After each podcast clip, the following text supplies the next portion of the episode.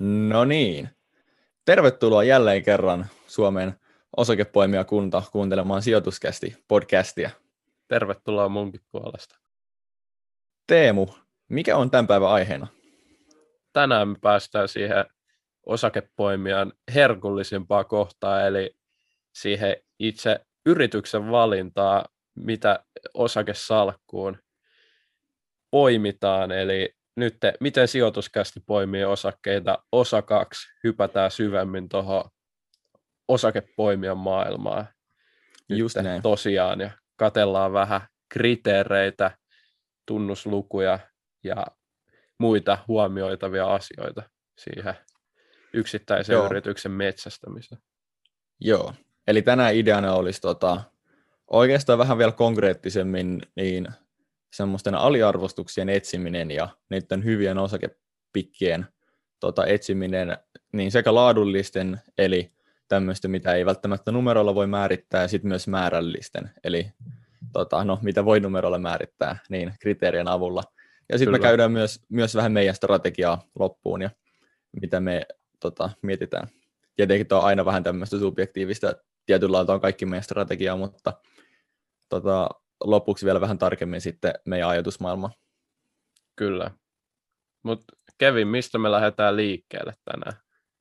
No, mä lähdetään noista määrällisistä kriteereistä ja tota, niistä, miten me aina katsotaan. Eli nämä on ne niin kuin creme de la creme määrälliset kriteerit ja tunnusluvut, mitä me onks, aina katsotaan. Onko nämä ne, mitä me joka ilta WhatsAppissa puidaan ja Nämä miten me aina lähdetään spekuloimaan jotain uusia hypelappuja tai mitä ne ikinä onkaan? No, nämä, nämä, on, nämä on just ne, vaikka ei me, no kyllä me joskus itse spekuloidaan vähän hypelappuikin, mutta... Niin. Kyllä. No ehkä nyt lähiaikoina on siirtynyt onneksi noihin hypelapuista vähän muihin osakkeisiin. Niin, paitsi niin. nykyään joku voi sanoa, että kaikki laput aika hypelappuja, mutta... Niin.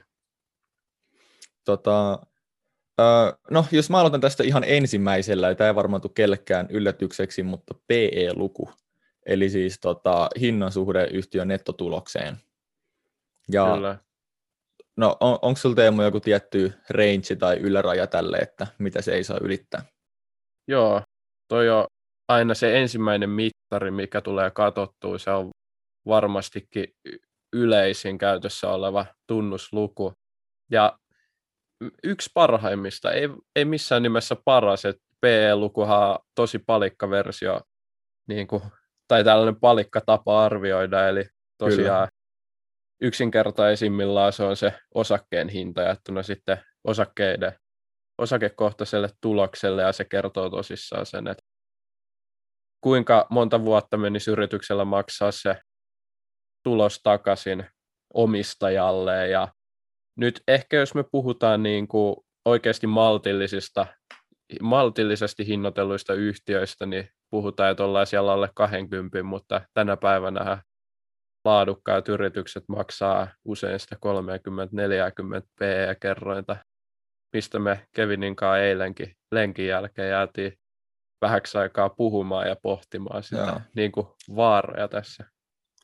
Kyllä, äh, joo, me eilen, eilen lähdettiin juoksemaan, mullakin oli tässä aikamoinen tuota, tauko treenistä, niin paikat aika kipeät tänään, mutta äh, alettiin pohtia sitä, että miten vaikka yhtiöillä on vaikka 60 PE, ja on paljon tämmöisiä yhtiöitä, ja se perustellaan niin kasvulla ja sitten vaikka korkotasoista ja likviditeetistä johtuvalla korkeammalla niin kuin yleisellä arvostustasolla, mutta sitten niistä tapahtuisi jotain tämmöistä, mikä vähän vaikka toisi niin kuin mutkia matkaan tai turbulenssia sinne osakemarkkinoille, niin voi olla, että se 60 PE niin tippuisi vaikka 30 PE, että se on vaan, että se mikä se hyväksyttävä arvostuskerroin on, niin on pienempi, vaikka korot, lähtisi tästä nousemaan. Ja, öö, tätä ei aina tule mietittyä, mutta se tippuu sinne 30 sen PE, mihin tavallaan se ei itsellä mitään, no voi olla vähän näkemystä, mutta ei niin mitään silleen vaikutusta, niin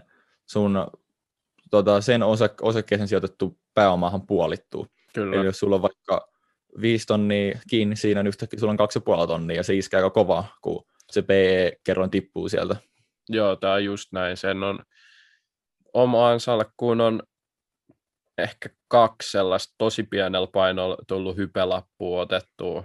Et niitäkin on ollut ikävä katsoa, että nyt jälkeenpäin voisi sanoa, että ei olisi kannattanut ehkä lähteä lottoamaan ollenkaan, että olisi pitänyt niin, sitten kyllä. mieluummin ruksia niitä oikeita lottoriviä, kun lähteä sijoittamaan tällaisiin hypelappuihin, että se oikeasti on realisoitunut omallakin kohdalla, että jos PE on ollut vaikka 100, ja sitten huomataan, että se yritys ei olekaan mikään niin kuin että se triplaa tuloksen nyt seuraavan vuoden aikana, niin sitten PE voi puolittua vaikka 40 tai ylipuolittua, ja sittenhän siinä ollaankin, kun miinus 60 prosenttia on salkussa tuotto, niin ei paljon enää naurata. Eli mm. tämä on, tää on nyt tällainen no, no, no, eli kannattaa olla tarkkana noiden PE-lukujen kanssa tällä hetkellä. Just näin. Uh, mulla on tämmöinen, että yli 40 PE, niin se menee kyllä jo kipu, kipukynnyksen yli, että vaikka tietynlaisen kasvu voisi niin kuin hyväksyttää sen korkean PE, mutta sitten tavallaan ne riskit kohoaa niin paljon just siinä, että jos se hyväksytty PE-kerroin sieltä tippuukin, niin vaikka se yhtiöllä menee hyvin, niin kuitenkin silloin salkku ei näytä kovin kivalta. Et mulla se on se 40 on se niin kuin ehdoton kipuraja ja mielellään lähemmästä 20 tai alle. Joo, täytyy muistaa nyt tässäkin me ollaan siihen mietitty, kun on oikeasti laadukkaita yrityksiä, millä voi tuntuukin siltä, että PE on perusteltu. Me ollaan Microsoftista Kevinin kanssa lähiaikoina keskusteltu, mutta Farmkit yleisesti, siellä on yli 30 PEtä useimmilla, olisiko kaikilla paitsi Facebookilla, niin se, että jos nyt oikeasti se korkotaso lähtisi nousemaan tai jotain tapahtuisi ja se PE palaisi siihen niin kuin vähän historialliselle tasolle. Okei, nyt noiden tu- yritysten tulevaisuuden näkymät on tosi hyvät tällä hetkellä, niin kuin pilvipalvelut sun muut, mitä esimerkiksi Googlella, Amazonilla ja Microsoftilla on. Mutta se, että ne palaisi lähemmäksi sitä historiallista, mikä on Microsoftillakin ollut joskus 15 se PE tai Jep. alle, niin sehän jo puolittaisi vähintäänkin sen kurssin, eli nyt niin kuin maltilla sinne toimintaan. Kyllä tai, tai niin kuin vähän pienemmänkin, pienemmätkin liikkeet tuossa laskeskelin, että Microsoftille on ennustettu, että se EPS e tulisi olemaan tota, semmoinen reilu 7 dollaria per osake tuossa 2021 lopulla. Ja, öö, jos katsotaan niin kuin hyväksyttävä PE-kerroin, niin no, tällä hetkellä se taitaa olla 33 ja risat, mutta se tippuisi vaikka 26, joka on vielä perinteistä aika kallis, niin muistaakseni se ö, osakkeen hinta tulisi olla joku 220 ja risat dollaria, ja sehän olisi yli 30 dollarin tiputus nykyisestä niin kuin, tilanteesta, vaikka se kasvaisi ihan hyvällä kulmakertoimella. Kyllä. Että tämä just kertoo sitä, että mitään se korkea PE niin heikentää sun tuotto-odotuksia, tai niin kuin nostaa ainakin riskejä aika paljon. Joo, mutta Mut, niin. ehkä, ehkä se on siinä pikkuhiljaa PEn osalta, mutta tässä se ensimmäinen mittari, se kaikista ehkä helpoin ja nopein tapa analysoida sitä yritystä. Voiko olla potentiaalinen yritys omaa salkkuun? Mutta mitä sitten, nyt sä löysit Kevin yhtiön ja sen P oli alle näiden sun toiveiden, niin mitä sä nyt lähdet sitten tutkimaan?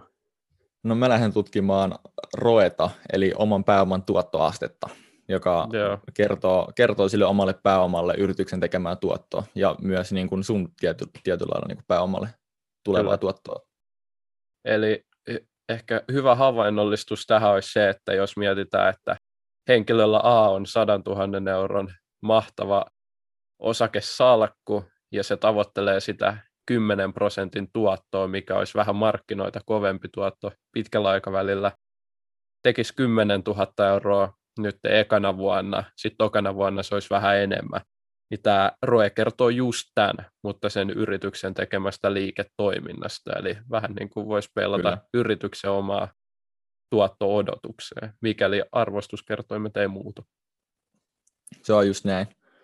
mulla itsellä niin kuin on semmoinen hyvin palikka kriteeri, että ROEn pitää olla yli, yli sen, mitä niin kun saisi jostakin indekseistä, missä ei tarvitse ajatella mitään. Et kun mä laitan siihen yhtiöön rahaa, niin mä haluan, että se tuottaa enemmän kuin lähtökohtaisesti joku perusindeksi tuottaisi. Niin mä haluan, että se on yli kaksinumeroinen, eli yli 10 ja mä on ehkä vähän vielä niukempi tästä, että se on mielellään yli 20 pitää olla. Eli niin kuin se on, on jo niin kuin tosi hyvä roe. Joo, ja sitten konkreettisen esimerkin kautta, mihin tykkään itse peilata, niin kun käytetään PB-lukua, eli PE-luvulle tuollainen samantyyppinen, missä osakekohtaista hintaa verrataan nyt sitten osakekohtaiseen omaan pääomaan, niin tästä saadaan aika mukava, helppo tuotto-odotus, tosin aika palikka versiona, mutta jos kuvitellaan, että se ROE on se 20, mitä Kevin toivoo, ja price to book olisi 2, eli sä maksat 20 euron osakkeen, saat 10 euroa omaa pääomaa, ja se tekee 20 prosentin roeta, eli 20 prosenttia omasta pääomasta tulosta, niin saa karkean tuotto-odotuksen 10 prosenttia, ja mistä tämä tulee, niin on se, että esimerkiksi jos yritys jakaisi sitten koko tuloksen osinkoina, niin sä saisit täsmälleen 10 prosenttia osinkoa suhteessa siihen kurssiin, ja uudelleen sijoitettuna tähän, niin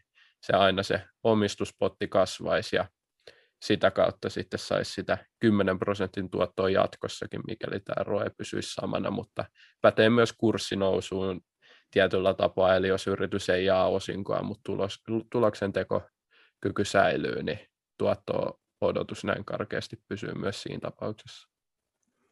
Kyllä, toi on tota, aika tietyllä lailla myös niinku raaka erityisesti, jos mietitään nykyisiä arvostuskertoimia, mm. ja myös PP on aika korkealla, ja sitten etenkin me tykätään molemmat kasvuyhtiöistä, niin se joskus tuntuu aika pieneltäkin se tuotto-odotus, koska se ei ota huomioon Kyllä. sitä, että se voi kehittyä se tulos. Mutta tämä on niin kuin hyvä tapa lähteä peilaamaan, että onko se jollakin tavalla fiksulla rangeillä se PB ja suhteessa myös niin ROEn. Joo, ja suhteessa sitten muihin yrityksiin aina hyvä peilata. Ja mm. Arvoyhtiöissä tämä on erinomainen tapa, että tämä oli se ykköskriteeri itsellä, mitä mä sitten Sievi-kapitalissa esimerkiksi katsoin, eli Sievi-kapitalin PB on tällä hetkellä noin yksi, ja he muistaakseni pysty tekemään roeta. En, en muista, mikä oli viime kvartaalin itse asiassa, mutta... Mut se on yleisesti pystyy... noin 13-15 välillä, mun, mun mielestä niin, 13 ja, ja välillä tavoite. pystyy tekemään 20 roeta. Eli mm. se, se tuotto-odotus yhden pb on suoraan roe käytännössä näin palikkaversiona, niin se oli se kriteeri. Toki pitää muistaa, että se liiketoiminnan laadun pitää säilyä ja arvostukset ei saa nousta. Niin, ja sitten, että mihin tavallaan sitä niin kun, tulosta käytetään, ja niin kun, jos pitää vaan ylläpitää nykyistä liiketoimintaa, niin sehän sitten vähän niin syö sitä tuottoa, mutta mm. tota, kuitenkin hyvä tapa peilata. Nyt kun Kyllä. me pohdittiin, tai mä äsken mainitsin, että me tykätään kasvuyhtiöistä, niin seuraava tämmöinen määrällinen luku, mitä me, tai määrällinen kriteeri, mitä me katsotaan, on kasvulukuja liikevaihdolla ja nettotuloksella mitattuna ja niin kuin nimenomaan vuositason kasvulukuja. Joo. Joo, se on nimenomaan, eli pitää muistaa, että vaikka nämä tunnusluvut tulee ekana aina mieleen ja ne kannattaa katsoa, ettei yrityksestä maksa maltaita, niin siellä on takana liiketoiminta ja me Kevinin kanssa tykätään, että se on kasvavaa liiketoimintaa, toiset tykkää hakea sitä tuotto-odotusta pelkästä arvostuskertoimista, mutta erityisesti noin niin kuin nettotuloksen kasvu, sitä kautta siis totta kai EPSn kasvu, eli osakekohtaisen tuloksen kasvu, niin on isossa roolissa sitten pitkällä juoksulla, ja yleensä sinne Kyllä. salkkuun on tullut sellaisia yhtiöitä, joilla on mahdollisuus tehdä yli 10 prosentin kasvua, ja siihen huomioinut sitten sen arvostuksen verrattuna muuhun markkinoilta saatavaan tuota, osakkeisiin. Kyllä, ja mun mielestä niin kuin laadukkailla yhtiöillä ja niin kuin hyvällä liiketoimilla niin pitää olla sitä tervettä kasvua takana ja myös edessäpäin. Ja jos niin kuin haluaa tuotto joka ei peilaa vaan niiden arvostuskertoimia vaikka korjaantumiseen, mitä tämmöinen hyvin perinteinen arvosijoittaminen taas sitä, niin kuin tekee, niin sä haluat, että se tuottaa niin kuin, ö, kasvava, tai tavallaan, että se tuottaa niin kuin omistaja-arvoa ja se tuottaa niin kuin kasvava omistaja-arvoa. Ja niin kuin sen takia tämä kasvu liikevaihdon ja nettotuloksen niin kuin avulla mitattuna niin on niin kuin tosi tärkeä meille. Kyllä. Sitten tuosta kasvusta me päästäisiin ehkä kassavirtaan, joka on hyvin oleellinen, koska niin kuin me tiedetään Kevinin kanssa, mutta kuuntelijat ei välttämättä kaikki tiedä, niin se yrityksen voittohan ei aina sada yrityksen laariin, eli sulla voi olla periaatteessa negatiivinen kassavirta ja positiivinen tulos. Mistä tämä voi johtua, on tietysti viivästyneitä maksuja sinne tänne, tai asiakkailta viivästyneet maksut, ja sitten käyttöpääoman lisääntyminen, eli mitä se liiketoiminta sitten sitoo sitä pääomaa. Niin, niin eli jos pitää se, vaikka ylläpitää niin kuin tehtaita ja kyllä. se käytännössä niin kuin syö sen kaiken niin kuin nettotuloksen, tai se pitää investoida siihen, että saadaan vain pidettyä nykyinen tulostaso, niin se ei tavallaan virtaa sinne omistajien pussiin se raha hirveän hyvin. Joo, kyllä. Joo, mutta tosiaan kassavirta ja sen kehitys ja erityisesti tämän vapaan kassavirran kehitys, mikä on semmoinen, mikä voidaan jakaa vaikka osinkoina, tai no Suomessa ei ole kovin yleistä, mutta vaihtoehto myös, että yhtiö sitten ostaa omia osakkeita ja mitä töi niitä, jolloin sitten se niin kuin osakkeen niin kuin rahallinen niin kuin hinta, hinta kasvaa, koska niitä on vähemmän markkinoilla. Kyllä, tämä on Jenkeissä just tosi yleinen tapa. Vähän niin kuin jakaa osinkoja, mutta siinä sitten osakkeen omistaja saa käytännössä itse päättää, että realisoiko näitä omistuksia vai nauttiiko vain siitä kurssinoususta sitten. Jep, ja tämähän on kustannustehokkaampaa, koska ö, osingoista menee verot välistä, mutta tästä ei mene veroja välistä, mutta Kyllä. jostakin syystä Suomen kulttuuri tota, on, on tämmöinen, on kuullut jotain teorioita, että vaikka se olisi vaikka tämmöinen niin kuin vahva kasvollinen omistajapohja, jotka sitten tykkää sit kassavirrasta jotain, mutta tota, en, en osaa kuitenkaan itse ihan varmasti kommentoida, että miksi tämä osinkokulttuuri on Suomessa näin vahva. Joo, sitten näistä me itse asiassa tullaan varmasti puhumaan tarkemmin vielä taseesta ja kassavirtalaskelmasta ja tuloslaskelmasta tule, tulevissa jaksoissa, eli otetaan, hypätään syvempää päätyy vielä ja käydään ihan rivi riviltä, ainakin Kyllä. melkein rivi riviltä läpi, että miten näitä tutkitaan ja mitä ne eri kohdat siellä tilinpäätöksessä oikein tarkoittaa, koska se on oleellista. Tänään me otetaan pintaraapasulla mennään vielä taseeseen, eli onko tase nyt sitten yhtään oleellinen, että onko täällä mitään merkitystä, että nyt me löydettiin yritys 20 prosentin tuloskasvulla ja hyvällä roella, niin voidaanko me nyt sivuttaa sitten kokonaan tämä tase? No lyhyt vastaus on ei, ja pitkän vastauksen saatte varmaan kokonaisen jakson muodossa, mutta ö, ei todellakaan voi sivuttaa tasetta, että siellä esimerkiksi, no yksi tärkeimmistä asioista, minkä voi aika nopeasti tsekkaa on, että mikä on om, ö, omaisuuden suhde velkoihin, että jos yhtiöllä on paljon enemmän velkaa kuin omaisuutta, niin se on aika riskinen sijoitus, koska tavallaan sä otat omistajana sekä velan että sen omaisuuden itsellesi. Kyllä, eli tässä, jos sulla on nettovelkaa paljon yrityksellä, niin sä joudut omistajana maksaa sen ensin pois, eli käytännössä osakeyhtiön hinta kasvaa.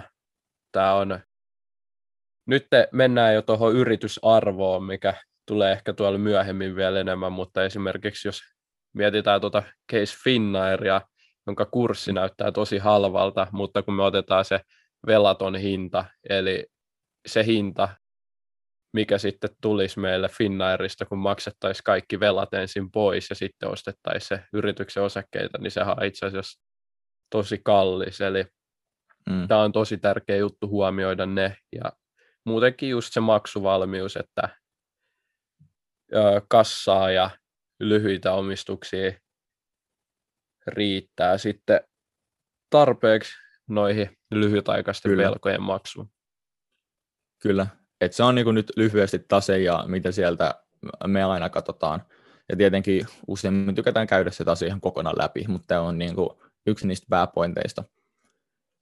Sitten tämmöinen, mikä pätee ehkä kokonaisuudessa näihin kaikkiin aikaisemmin mainittuihin tunnuslukuihin tai muihin niin kuin määrällisiin kriteereihin, niin on se, että me aina verrataan niitä noihin verrokkeihin. Eli vaikka jos on öö, no mikäs, vaikka terästeollisuuden yhtiö, niin me verrataan sitä muihin terästeollisuuden yhtiöihin tai Finnairin verrataan muihin lentoyhtiöihin, että sitten saadaan semmoinen jonkinlainen, mihin ankkuroida niitä arvostuskertoimia, että onko nämä suhteessa muihin saman alan yhtiöihin, niin onko nämä sikakalliita vai onko nämä fikson hintasi?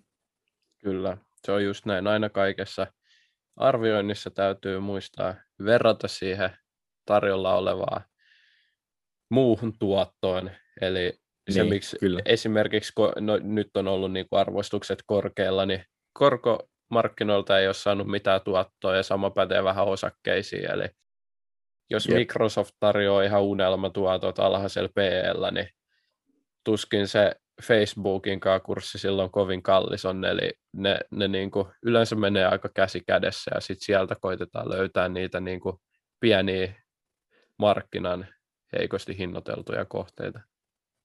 Se on just näin. Ja niin kuin eri aloilla on eri hyväksyttävä arvostuskerroin, että joku pilvipalvelu tai joku striimaus, tämmöiset alat, mitkä on niin kuin hyvin kasvavia, niin niissä on oikeasti voidaan hyväksyä aika korkea arvostuskerroin. Mutta no, ei nyt niin kuin ikinä liian korkea, mutta verrattuna vaikka johonkin terästeollisuuteen, minkä mä äsken mainitsin, niin ne. missä ne kasvunäkymät on heikommat, tai joku paperisektorin firmat, niin vähän tämmöinen niin kuin, tota, auringonlaskun yhtiöt, että niin kuin pikkuhiljaa kuolee pois, niin tota, ei voida hyväksyä yhtä korkeita arvostuskertoimia. Joo, siitähän me voidaan hypätäkin sitten vähän noihin laadullisiin kriteereihin. Eli sä mainitsit tuon toimialan kasvunäkymät. Onko tämä nyt, onko te, terästeollisuus ihan kuollut? Miten sä nyt näet, kun No en, en, mä, en, mä tiedä, en mä tiedä, onko se kuollut, mutta tota, se ei välttämättä ole samaa tahtia kasvava kuin joku vaikka soft, softiin liittyvät sektorit ja tämmöiset, jotka kasvaa tosi kovalla kulmakertoimella. Mutta siis tämän takia niin kun toimiala ja kasvunäkymät on tosi tärkeät, koska ö, yhtiö voi niin kun, vaan tietyn verran voittaa sitä olemassa olevaa markkinaosuutta, ja se on myös aika vaikeaa että jos se markkina kasvaa, niin sitten se yhtiö vaan kasvaa sen markkinan mm. mukana, ja tavallaan tietyllä tavalla vähän niin kuin free ride, eikä tarvitse voittaa sitä niin kuin olevassa olevan markkinaosuutta, joka sitten taas niin kuin voi olla aika veristäkin kilpailua. Joo, se on just näin, eli jos sulle markkina tarjoaa 15 prosentin kasvua, niin se, että sä vaan surffaat siinä markkinan mukana, niin sähän saat jo Kyllä. aika mukavat kasvuluvut, eli se tarjoaa, mikäli arvostukset on maltilliset, niin hyviä tuotto-odotuksia kanssa, että osaa löytää sen tulevaisuuden toimialan. Kyllä, se on vähän niin kuin, että tuommoisia liukuportaat on helpompi mennä siihen samaan suuntaan kuin miten ne liukuportaat kulkee, kun Kyllä. yrittää mennä niin kuin vastakkaiseen suuntaan. Se vähän hidastaa sitä etenemistä. Joo, just näin. Joo. On, onko sinulla sitten jotain muita laadullisia kriteereitä, joita me aina katsotaan, Teemu? Joo, no sitten ehkä tuotteet tulee seuraavana mieleen, totta kai siellä pitää olla hyvä tuote, eli yep. tämähän on bisnestä ja sun pitää saada sun omat tuotteet tai palvelut myytyä, niin kyllä sen täytyy yleensä olla myös sijoittajan mielestä hyvä sit sen tuotteen, että harvemmin sijoittaa sellaiseen, että mitä vihaa, mutta se olisi kyllä. jotenkin kumma tilanne, eli se, se, että te voitte löytää hyviäkin osakepoimintoja ihan sieltä arkisesta elämästä ja se niin kuin, että sijoittaminen ei aina ole ihan niin monimutkaista, vaan hyviä osakepoimintoja löytyy nimenomaan myös tälle Peter Lynchimäisesti kulutustuotteista. Eli Kyllä, se on just näin. Ja, Mites nyt tota... keskoki, keskoki mä, no niin, ot, miten kävi sun mielestä kesko vai sitten noin S-ketjun kaupat, että kumpi, kun nythän Keskolla on näkynyt ihan hirveän hyvää kurssikehitystä, niin onko se, onko se ansaittu? No, no S-ketjun kauppoihin ei mun ymmärtääkseni voi sijoittaa, mutta kyllä mä ehkä muuten sijoittaisin sen, sen Kesko. Mun mielestä on parempi brändi ja öö, se niiden liiketoimintamalli, että tota, se on vähän niin kuin franchising-yrittäjiä ja ne myös sillä vähän ratsastaa, että ne aina sanoo, että paikallista yrittäjää ja toisaalta se on kalliimpia mä tämmöisenä köyhänä opiskelijana, niin opiskelijana käyn enemmän noissa niin kuin kaupoissa, mutta tota, kyllä mä ehkä itse mieluummin sijoittaisin keskoon kuitenkin. Joo, no sehän on tuotteena nimenomaan, kesko houkuttelee ihmisiä varmaan nimenomaan sen vähän kovemman brändin avulla, ja sen, ne kaupathan on tosi hienoja, että kau- mm. kaupassa käynti on itsessä jo tuote. Mun mielestä niin, ja ihan kivoja, ja... kivoja on monipuolisin tuotteet vähän enemmän, ja nyt Kyllä. menee vähän ilma, il, niin kuin liikaa ilmasta mainosta keskon puolelle, niin ehkä pitää lopettaa tämä tähän. Joo. Mutta joo, samaa mieltä, että yrityksellä pitää olla hyviä tuotteita, palveluita, sun pitää oikeasti uskoa niihin. Ja sitten myös tämmöinen, että, no, että ne pitää olla sun mielestä, tai niin kuin markkinoiden mielestä ihan objektiivisesti hyviä, mutta sitten on joku vaikka hyvä tuote muuten, sä et vaikka itse tykkää sit brändistä, esimerkiksi mä vaikka tykkään jostain Bemarin autoista, niin mä välttämättä niin kuin, niin kuin sijoittaisi tavallaan niihin liittyviin yhtiöihin välttämättä, vaikka sinänsä niiden tuotteissa ei ole mitään vikaa, se ei vaan jotenkin vähän, vähän särähtäisi liikaa itselle, jos niin kuin pitäisi omistaa Joo. niitä. Joo. No tästä sä tykkäät puhua, eli toimitusjohtajan merkitys, miten se näkyy Joo. sun sijoitustoiminnassa ja pitäisikö nyt tässä vaiheessa, kun sijoittaja on edennyt tutkia näitä laadullisia kriteereitä, aletaan aika maaliviivalla jo siinä mielessä, että nythän sijoittaja, jos on käynyt järjestelmällisesti läpi, lukenut vähän tilinpäätöstä ja tutkinut yrityksen tavoitteita, niin miten mm. sitten, tai ylipäätänsä tuotetta, niin sitten toi, toimari vielä, miten? Öö, no toimariinhan, no se pitää olla pätevä, se on, tietyllä lailla voidaan kuvitella, että joku sanoo sulle, että anna mulle 100 euroa, ja mä muutan sulle 800 euroksi, niin sä haluat tietää, että kuinka hyvä se on muuttamaan 100 euroa 800 euroksi, koska se tekee ne, ne liiketoiminnalliset päätökset. Ja tietenkin, no tässä on niin kuin suuromistaja tai hallitus ja tämmöinen, mikä siihen vaikuttaa, mutta loppupeleissä toimari on pitkälti se, joka tekee niitä päätöksiä, joka ohjaa sitä yrityksen liiketoimintaa joko hyvään suuntaan tai sitten siihen väärään tai huonoon suuntaan. Ja no, se on vähän vaikea määrittää, kun se toimari harvoin itse tuntee tai sillä pääsee juttelemaan, että onko se hyvä. Mutta voi katsoa, että minkälainen kokemus sillä on, tota, mitä se on tehnyt, onko saavuttanut jotain. Ja sitten yksi, mitä mä tykkään katsoa, että onko se itse omistaja, joka kertoo ehkä siitä, että uskoako se siihen yritykseen ja mm. myös, että, myös, että onko se toimarin intressit niin kuin, tavallaan viivalla omien intressien kanssa. Koska jotkuhan haluaisi vaikka vaan paisuttaa yhtiön koko, vaikka se ei välttämättä maksimoi sitä omistaja-arvoa, koska on siisti olla ison yhtiön toimari. Mutta jos on itse omistaja, niin se haluaa todnek vaan oikeasti maksimoida sen omistaja-arvon, ja sehän on niin kuin mulle aika kiva juttu. Joo, se on just näin. Löytyykö sinulta jotain esimerkkejä tällaisista yhtiöistä, joilla on ollut valtava merkitys toimitusjohtajan, tai siitä istuvasta toimitusjohtajasta?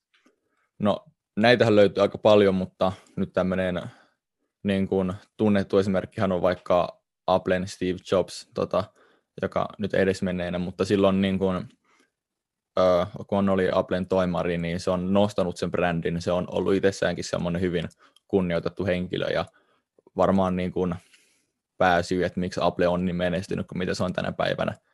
Ja no toinen esimerkki Microsoft, mistä me aikaisemmin puhuttiin, niin äh, silloin kun tota, aluksi tai vähän aikaa sitten toi Balmer oli siellä toimitusjohtajana ja silloinhan osakekurssi no, näyttikin sen, että yhtiöllä ei mennyt kovin hyvin. Mm. Sitten kun tämä Satya Nadella tuli sinne toimariksi, niin öö, no itse asiassa osakkeen kurssihan mun mielestä silloin, kun Balmer ilmoitti, että se lopettaa, niin nousi noin 7 prosenttia ja tota, sitten bisnestä on viety pois niistä käyttöliittymistä tonne niin kuin pilven puolelle ja se on toiminut, Microsoft on kasvanut ja kyllähän osakekurssikin näyttää, että minkälaisen nousun se on mennyt sen jälkeen, kun toimari vaihtui. Et se toimari on se, joka tietyllä lailla ottaa sen sun nipun käteistä ja päättää, että minne se laittaa sen tietyllä tavalla niin kuin ajatusleikillisesti, että sen takia on hyvin tärkeää, että toimari on pätevä. Joo, toimitusjohtajahan just nimenomaan on se operatiivisen toiminnan ykkös, ykköshahmo siellä. Kyllä. Miten sitten brändi ja kilpailuedut vielä, mites näistä tulee mieleen ja keksit sä, yleensä me puhutaan niin kuin hyvistä brändeistä, tuleeko sulle mieleen jotain huonoa brändiä? No nämä huonot brändit on oikeastaan vaikeampi ihan no, luonnollisesti sen takia, että harva huonot brändit on esillä, sen takia ne on huonoja brändejä. Niin. Mutta yksi, mikä mulle voisi tulla mieleen, on H&M, ja niillä on ollut paljon ongelmia tämän niin kuin työntekijöiden niin kuin kohtelun kanssa ja sen niin kuin eettisyyden kanssa, ja se varmaan niin kuin, on aiheuttanut sen, että monet ei ole vaikka niin kuin, käynyt H&M sen takia, että mm. tavallaan ne ei ole ollut samaa mieltä sen H&M liiketoiminnan kanssa tai niin kuin sen arvojen kanssa, ja sitten on tälleen, tota, mikä sanoo, niin kuin, tavallaan äänestänyt jaloillaan tietyllä tavalla. Ja, Kyllä. Tota, se on, se on semmoinen, että brändi voi usein niin kuin, vähän niin kuin meikkaa tai breikkaa sen yhtiön. Joo, se on just näin. H&M itselläkin sellainen vähän, vähän ikävä kuva. Mm. Sitten huippubrändeistä helpoiten tulee mieleen Apple, joka on siinä mielessä täydellinen esimerkki, että Applehan pystyy säädellä tuotteiden hintoja markkinalla, tai tähän asti on pystynyt säädellä ihan älyttömän hyvin ja mm, laittamaan kyllä. oman tuotteen niin kuin tuplasti kalliimmaksi kuin muilla kilpailijoilla ja silti saada niin kuin sitä varmasti myynyt niin kuin enitenkin jopa kännyköitä. En, nyt ei tule mitään virallista tilastoa, mutta mä veikkaan, että Apple on, olisiko se se suosituin kännykkämalli kuitenkin tai merkki, Var... brändi. Joo, kyllä varmaan, varmaan niin kuin Androidilla on enemmän myytyy kännyköitä, mutta sehän on käyttöliittymä, että jos mennään niin, niin kuin, kyllä. pilkotaan se vaikka Huawei ja Honori niin kuin näihin, niin var, varmaan kyllä iPhoneit on niitä suosituimpia. Niin, ja siinähän on itse asiassa toi, että Applella on oma käyttöliittymä sekä Maceissä niin, että kyllä. iPhoneissa, eli sehän on ihan huikea juttu. Apple ei siis pelkästään ole tämä niin kuin kännyköiden valmistaja. Toki se käyttää niitä vain omissa tuotteissaan mun käsittääkseni, noita käyttöliittymiä. Et, yep. Mutta kuitenkin, että Apple on niin kuin tosi monipuolinen yritys itse asiassa. Kyllä. Ja sitten joku vaikka Coca-Cola, niin, niin kun on pärjännyt sen brändin avulla näin hyvin tosi kauan, ne tulee varmaan pärjääkään kauan, että en usko, että Coca-Cola pitkä aikaa minnekään lähtee. Kyllä. Mutta se on brändi ja No brändi itse asiassa on yksi kilpailuetu, mitä yhtiöllä voi olla, ja näitähän on paljon muitakin, voi olla jotain patentteja, voi olla teknologiaa, no teknologia usein patentoidaan, mutta kuitenkin, ja, ja on vaikka tämmöisiä niin kuin skaalaetuja sun muita, mutta ne kilpailuelut on niin tärkeitä, koska kun me aina puhutaan vaikka sit roesta ja kuin tärkeä se roe on meille, niin se, että yhtiö voi ylläpitää korkean roen ja niin kuin kasvaa kannattavasti, niin se tarkoittaa, että sillä pitää olla niitä kilpailuetuja, että se ei vähän niin kuin ei putoa sinne markkinan niin kuin keskiarvoon, vaan se pysyy sen yläpuolella ja silloin sitä hinnoitteluvoimaa ja nämä tulee kilpailueduista. Kyllä. Miten sitten me koottiin tähän loppuun vielä asioita. Vähän tällaisia niin kuin sekavasti otettiin poimintoja, mitä me katsotaan joskus, eli tällaisia niin kuin tukikriteereitä tähän vielä, eli miten saadaan irti ne viimeisimmät päätökset, niin tässä tulee nyt eka se yritysarvo, eli EV, ja tätä me voidaan pelata erilaisiin tota, tilinpäätöksestä löytyviin välituloksiin, kuten EBITtiin, eli liikevoittoon. Kyllä, ja tämä on kiva, kun se ottaa just sen niin kuin yrityksen velan myös huomioon siinä, se kuitenkin saat omistajana velat ja omistukset, mm. pääoman kaiken itsellesi, niin tota, se velka on tärkeää, sen jälkeen on hyvä joskus katsoa EV, pohjaisia tunnuslukuja, koska tavallaan ne voi vaikka kertoa sulle, että hei, että tämä ei olekaan itse asiassa niin halpaa kuin mitä tämä näyttää aluksi paperilla. Kyllä.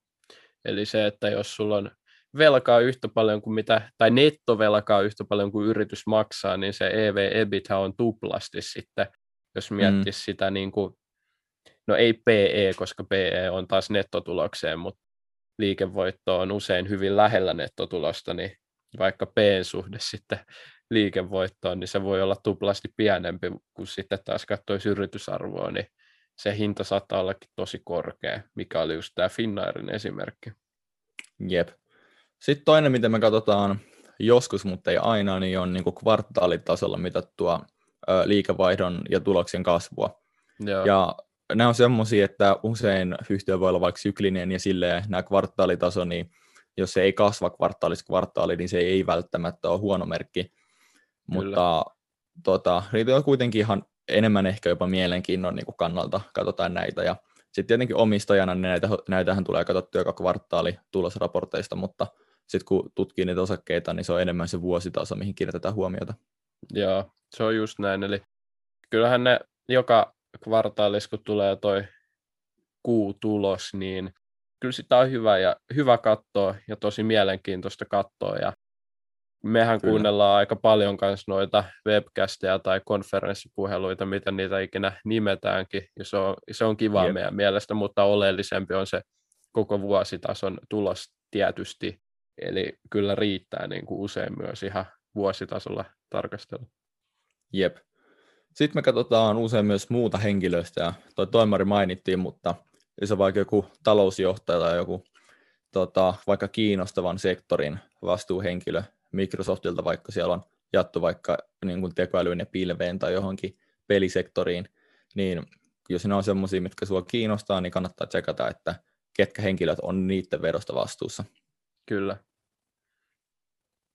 Sitten. Onko sinulla jotain lisättävää vielä tähän meidän pakettiin? No joo, tietysti kaikki yritykseen liittyvät uutiset on oleellisia, eli tulee tulosvaroituksia, positiivisia sekä negatiivisia, ja niistä yeah. tietysti kannattaa olla jo, jokseenkin kärryillä. Menee vähän samaa kuin tuo kvartaalitulos tietysti, että se koko vuoden ja pitkän aikavälin kehitys on oleellisempi.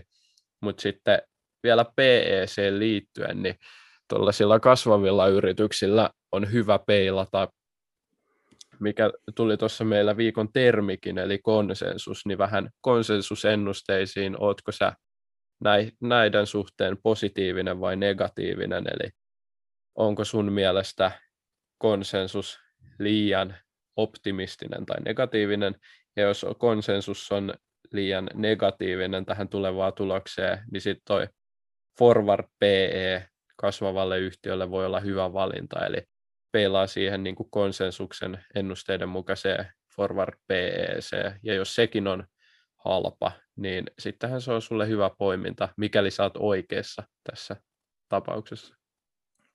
Kyllä, ja toinen tämmöinen, jos pelataan PEtä tuohon arvostukseen, tai, ja tule, tai niin kuin PEtä tulevaisuuden kasvun näkymään tämmöinen kuin PEG, PEGI. Tota, mä en itse asiassa muista, miten tämä kaava menee, mutta siis idea siinä on, että suhteutetaan se PE niihin tota, tuloksen kasvuennusteisiin ja sitten jos siellä luku on vaikka yhden pintaan, niin se on aika hyvä luku, jos se menee niin kuin yli kahden, tai niin se alkaa olla vähän huonompi luku jo. Tota, tietenkin tämä on myös aika niin kuin palikka tapa pohtia tätä, mutta ää, nämä voi tietyllä tavalla haastaa tai niin kuin tukea sitä omaa näkemystä. Joo, siis PGH on yksinkertaisuudessaan 16 ää, PEllä niin 16 prosentin kasvu, sä saat sen ykköseksen pegin, eli aika, aika palikka myös. Kyllä.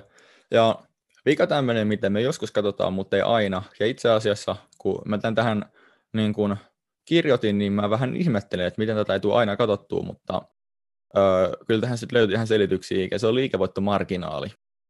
Eli niin kuin se, että missä suhteessa sitten yhtiö tekee sitä tulosta suhteessa siihen liikevaihtoon. Ja, uh, no, mä tulin tämmöiseen tulokseen, että me sijoitetaan paljon niin kuin kasvaviin yhtiöihin, ja sitten me katsotaan sitä niin kuin liikevoiton ja tota, no erityisesti niin kuin nettotulokseen kehitystä ja sitä, että se on niin kuin positiivinen ja miten se kasvaa ja sitten vielä niin kuin roita tähän, niin me saadaan aika hyvä kuva sen yhtiön tota, tuloksen ja liikevoiton kehityksestä ja sen niin kuin kannattavuudesta ilman, että välttämättä tätä liikevoittomarginaalia pitää itsessä hirveästi tuijotella.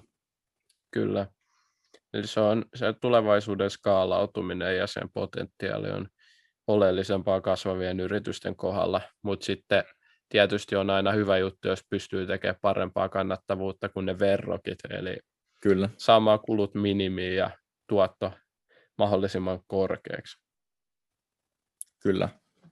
Mutta tässä oli aika lailla niin kuin meidän erilaisia kriteerejä, mitä me katsotaan, sekä niitä, mitkä menee sinne niin kuin A-mappiin ja sitten niitä, mitkä menee sinne B-mappiin, mutta kuitenkin molemmat on aika tärkeitä. Me ajateltiin vielä, että me nopeerautetaan meidän strategioita silleen, ei nyt käydä koko meidän strategian läpi, ja tässä ehkä vähän osa sai semmoista tiettyä osviittaa, että minkälaisia strategioita meillä on, mutta ehkä sitä ideologiaa niiden strategian takana. Kyllä. No, aloitat sä Kevin, nyt kun sä toit tämän esillä, niin mi- mitäs Joo, ka- kannattavaa kasvua, se on tullut jo useasti. Kerro vähän, Kyllä. kerro vielä tiivistetysti sitten, mitä muuta tähän kuuluu. ne joo, kuten sanoit, niin kannattavaa kasvua öö, kohtuu hinnalla ja mahdollisimman korkealla pää- omalla pääoman tuotolla on ne niin peruskomponentit. Öö, sitten usein myös kasvavalla markkinalla, hyvä, niin kuin hyvällä skaalautuvalla liiketoiminnalla. Ja sitten tavallaan mihin tämä tähtää, niin vaikka tämä ei ole tämmöinen perinteinen niin kuin, ö, osinkostrategia, niin tämä tähtää pitkällä juoksulla siihen, että se niin kuin maksimoisi sen tulevaisuuden kassavirran niistä osingoista. Ja tavallaan kun liiketoiminta, joka kehittyy nyt ja sitä saa fiksua hintaa, niin se kassavirta, mitä se voi palauttaa omistajille, niin kun se kehittyy hyvään tahtiin, niin se voi tarkoittaa aika niin kuin kivaa kassavirtaa sitten niin kuin tulevaisuudessa, kun sitä oikeasti ehkä käyttää elämiseen. Kyllä. Se on niin kuin tiivistetysti mulla ja öö, mä uskon, että tämä tulee ehkä vähän myös niin kuin muuttumaan sitten ajan kanssa. Sitten tällä hetkellä mulla on aika vähän yhtiöitä, että taitaa olla kuusi kappaletta ja se tulee ehkä vähän kasvaa sinne johonkin suunnilleen 12, ehkä vähän ylikin ja ehkä tullaan painottaa tai tuun painottaa enemmän niin kuin isoja yhtiöitä näiden pienien kasvavien kavereiden sijaan. Ja tota, se on niin kuin aika lailla se mun strategia. Mitä sul Teemu? Aika samaan menee valitettavan tylsästi. Jotain lisää mä tuon sillä, että niin kuin arvon luontia mä pyrin saamaan just sillä niin kuin skaalautuvuudella ja että luodaan omistaja-arvoa kasvuhalukkuudella, eli oikeasti löytyy halua laajentua ja se on sellaista, niin kuin, toivon tietysti just maltillista hinnoittelua, mutta sellaista, että niin kuin johto haluaa kasvaa. Yleensä mä tykkään, että se on jo voitollinen, mutta ehkä parhaat esimerkit tästä strategiasta on Kamux ja Remedy, jotka niin kuin on molemmat yhtiöitä, jotka on vasta siinä, no ei nyt polun alkuvaiheessa, kun onhan Kamukskin niin kuin jo aika, aikamoisen kokoinen yritys, mutta kuitenkin siinä, että se strategia lähtee enemmän siihen suuntaan, että nyt osingot niin kuin minimiin ja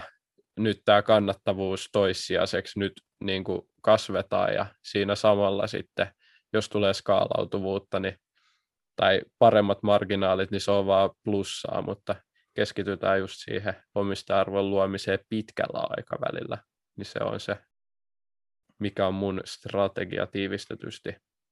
Kyllä. Onko sulla muuten mitään tiettyä sektoria tai jotain toimialaa, mikä sua vaikka kiinnostaa erityisen paljon, tai miten seuraat, tai mitä löytyy vaikka sun salkusta? Ei ole itse asiassa. Mä tykkään tosi monipuolisista tai monipuolisesti erilaisista. Et kyllähän ne kasvuyhtiöt usein löytyy sieltä peliä jostain digitaalisesta, eli pilvipalvelut, pelaaminen, mutta sitten omassa salkussa on myös kamuksia ja harvia esimerkiksi, jotka pystyy luomaan kasvua, vaikka ne ei olekaan nyt tuollaisella niin megatrendimäisellä toimialalla. Tai toivotaan, yep. että vielä toi saunabuumi olisi suurempi megatrendi, mutta nyt tähän astihan se ei ole mikään ihan niin kuin älytön kasvaja ollut, vaikka tasasta, tasasta kasvua siellä ollaan nähty. Poikkeuksena sitten Kyllä. tämä vuosi tietysti harvialla ja viime vuosi. Jep. Mulla mul on niin kuin, no varmaan vähän vahvemmin kuin sulla tavallaan niin kuin toi teknologiasektori kiinnostaa Joo. myös sen, ehkä niin kuin oman semmoisen harrast, harrastuneisuuden ja sitten niin kuin opiskeluiden takia, ja tota, että sit niin kuin ymmärtää sitä teknologiaa jollakin tavalla, mutta ö, kyllä mä kuitenkin pyrin sille olemaan rajoittamatta itseäni siihen teknologiasektoriin ja löytyy, löytyy vakuutusta ja mullakin saunaa ja autoa sun muuta sieltä salkusta, mutta kyllä ne. siellä niin kuin paino on niin kuin siinä teknologiassa tavalla tai toisella kuitenkin. Kyllä. Vielä Aika... semmoinen, niin. ö, vielä semmoinen, että onko sun strategia muuttunut sun aloituksesta Joo, jotenkin?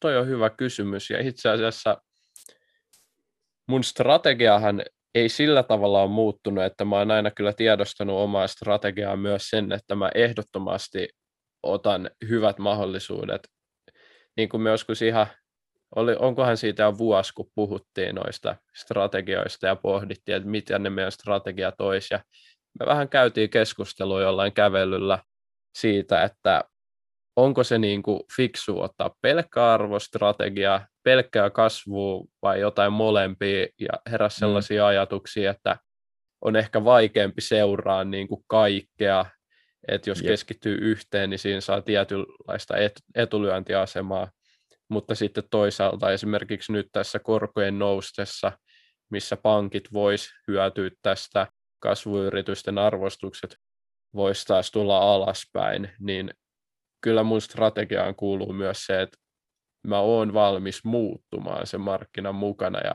reagoimaan. Eli monihan puhuu tästä takin käännöstä, että mä en itse näe sitä takin kääntönä, vaan enemmän sellaisena mukautumisena, mutta sillä tavalla se muuttuu. Mutta kyllä se fokus on edelleen kasvuhalukkaissa yhtiöissä, eli kyllä arvokriteereilläkin löytyy sitten usein sellaisia potentiaalisia vielä kasvajia tai vähän pienempiä yrityksiä.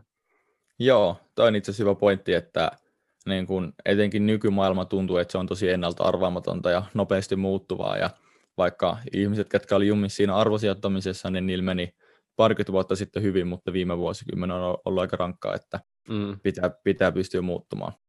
Itsellä on ehkä, no tietyllä on sama juttu, että enemmän alkanut arvostaa niitä halpoja arvostuskertoimia ja tota, olemaan myös vähän tarkempi siinä, että ei sieltä liian kallisiin yhtiöihin, etenkin kun tuntuu vähän ylikuumentuneelta markkinatilanne. Mutta äh, mulla on tullut tämmöinen lisä tähän, että tota, ennen mä tykkäsin sijoittaa niin kuin ulkomaalaisiin yhtiöihin, niin kuin vaikka Jenkkilään, mutta ja nykyäänkin ihan tykkään, mutta sitten on tullut enemmän tämä niin kuin Helsingin pörssin yhtiöihin sijoitta, sijoittaminen, koska ö, on tarjolla vaikka tosi monipuolisesti niin kuin suomen kielellä analyysiä ja niin yhtiöihin on tuntuu, että on vielä vähän helpompi tutustua sille oikeasti hyvin kuin mitä johonkin niin kuin Yhdysvaltojen yhtiöihin on niin kuin helppo tutustua, niin se on ehkä tullut semmoisina nyt viimeisen, mitäköhän mä sanoisin, puolentoista vuoden aikana tai kahden vuoden aikana, että alkanut sijoittaa enemmän Helsingin pörssiyhtiöihin kuin mitä aikaisemmin.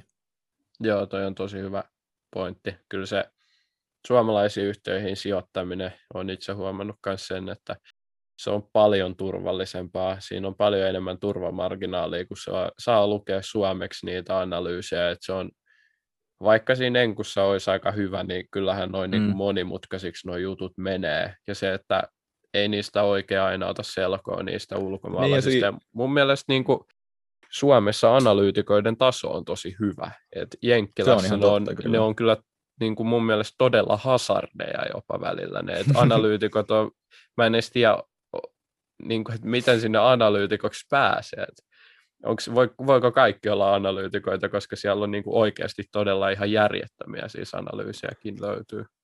Niin, ja tuntuu, että joskus ne analyysit on semmoista, että halutaan ottaa jotain niin kuin, tota, tosi vahvaa kantaa ja saada median huomiota ja, ja tämmöistä. Mutta oli hyvä pointti, että saa sitä turvamarginaalia siitä, kun tota, tuntee ne yhtiöt paremmin. Ja myös se, että tuntee niin kuin, suomalaisen kulttuurin ja niin kuin, tietää, että minkälaista vaikka suomalainen viestintä on.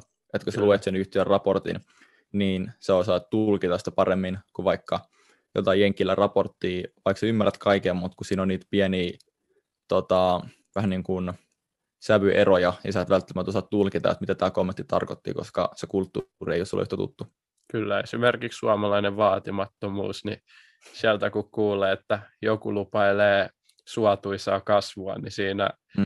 siinä useammin odotetaan jo vähän kovempaa kasvua. Sitten Jenkkilässä mä veikkaan, että se on vähän sillä, että kun vähän sanotaan, varmaan. että erinomaista kasvua luvassa, niin se meinaa vaan, että vähän nyt kasvetaan. Että se on niin kuin mm. jotenkin, jotenkin on, on aina just näitä sävy, sävyeroja, että kannattaa, ei varmasti siis on myös niin kuin Jenkkilässä vedetään ihan hyvin ja maltillisesti, tota, mutta tämä on tietysti aina se mahdollisuus, kun kieltä ei osaa tutkia niin hyvin. Se on just näin. Mutta alkaako olla paketissa tältä erää? Joo. Tämä erä oli tässä, niin katellaan sitten osa kolmosessa sitä osakesalkkuu kokonaisuudessaan, että miten sitä strategiaa siinä vaiheessa lähdetään toteuttaa, milloin kannattaisi ehkä myydä tai Kyllä. tankkailla ja mitä niin kuin sitten, miten ne eri strategiat toimii käytännössä silloin, kun sä omistat näitä yrityksiä. Just näin. Kiitos kaikille kuuntelijoille ja niille muutamille katsojille, ketkä tätä katto. Ja tuota, me kuullaan ja ehkä nähdään ensi kerralla. Joo, se on kiitos ja morjes.